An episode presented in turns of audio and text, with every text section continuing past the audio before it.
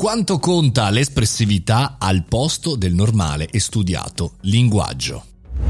Buongiorno e bentornati al caffettino, sono Mario Moroni e oggi vorrei parlarvi davanti alla macchinetta del caffè di espressività anziché di linguaggio. Parliamo tantissimo di linguaggio, parliamo di come dovremmo parlare, del tono, del volume, del ritmo. Io vi faccio spesso una testa così su questa cosa del linguaggio e della voce, però oggi vorrei parlare dell'espressività sì, perché sabato mattina mi stavo guardando con famiglia un po' di YouTube e devo dire la verità, sono finito su questo cartone animato del 1986, o meglio, è iniziato lì e si chiama Pingu, non so se ve lo ricordate, no? Quello specie pongo che tra l'altro è stato elaborato con questa eh, tecnica denominata claymation, che poi è una sorta di stop motion, ecco, mettiamola così. Bene, insomma, detto questo, Pingu, il protagonista, questo pinguino che vive diverse avventure, eh, non parla la lingua italiana, non parla nessuna lingua in realtà e quindi non c'è bisogno di doppiaggio, ma si sentono solamente suoni che tra l'altro si fanno capire, si fanno capire benissimo nelle sue avventure, nelle sue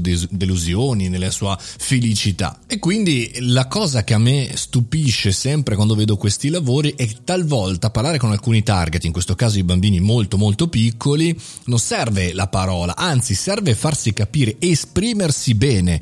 E non parlo solamente dei gesti oppure delle facce simpatiche, parlo proprio di far capire il senso delle cose, che è sempre stato uno degli elementi più caratteristici, se ci pensate, degli italiani all'estero. Non si vedevano subito quando c'era un italiano perché si facevano capire a gesti, a, a, a volti, a espressioni, appunto con l'espressività. Al di là di eh, Pingu, che chiaramente avrà risparmiato sui doppiatori in tutto il mondo perché il prodotto viene fatto e lanciato nel mondo uguale per, per tutti, il ragionamento per noi imprenditori e professionisti è tornare anche un po' all'espressività, cioè riuscire a comunicare con il volto, con i gesti, con il nostro comportamento e con il nostro portamento.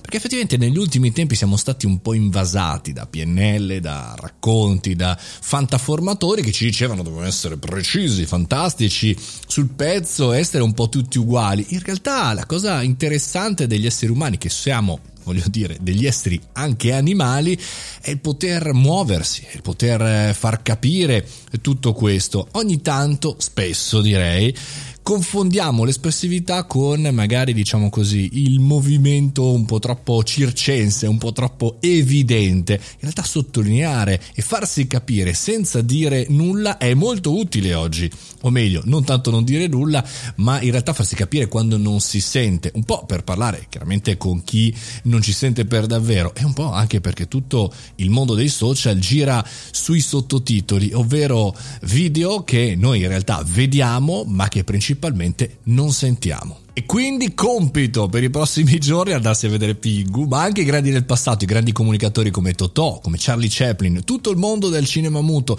quelli che si esprimevano e si facevano capire da tutti. Con questo concludiamo questo espressivo podcast del caffettino, e non comunicativo, ma espressivo. Noi ci vediamo, ci sentiamo domani mattina alle 7.30. Prima però seguitemi su Spotify e fate una bella recensione su Apple Podcast. A domani!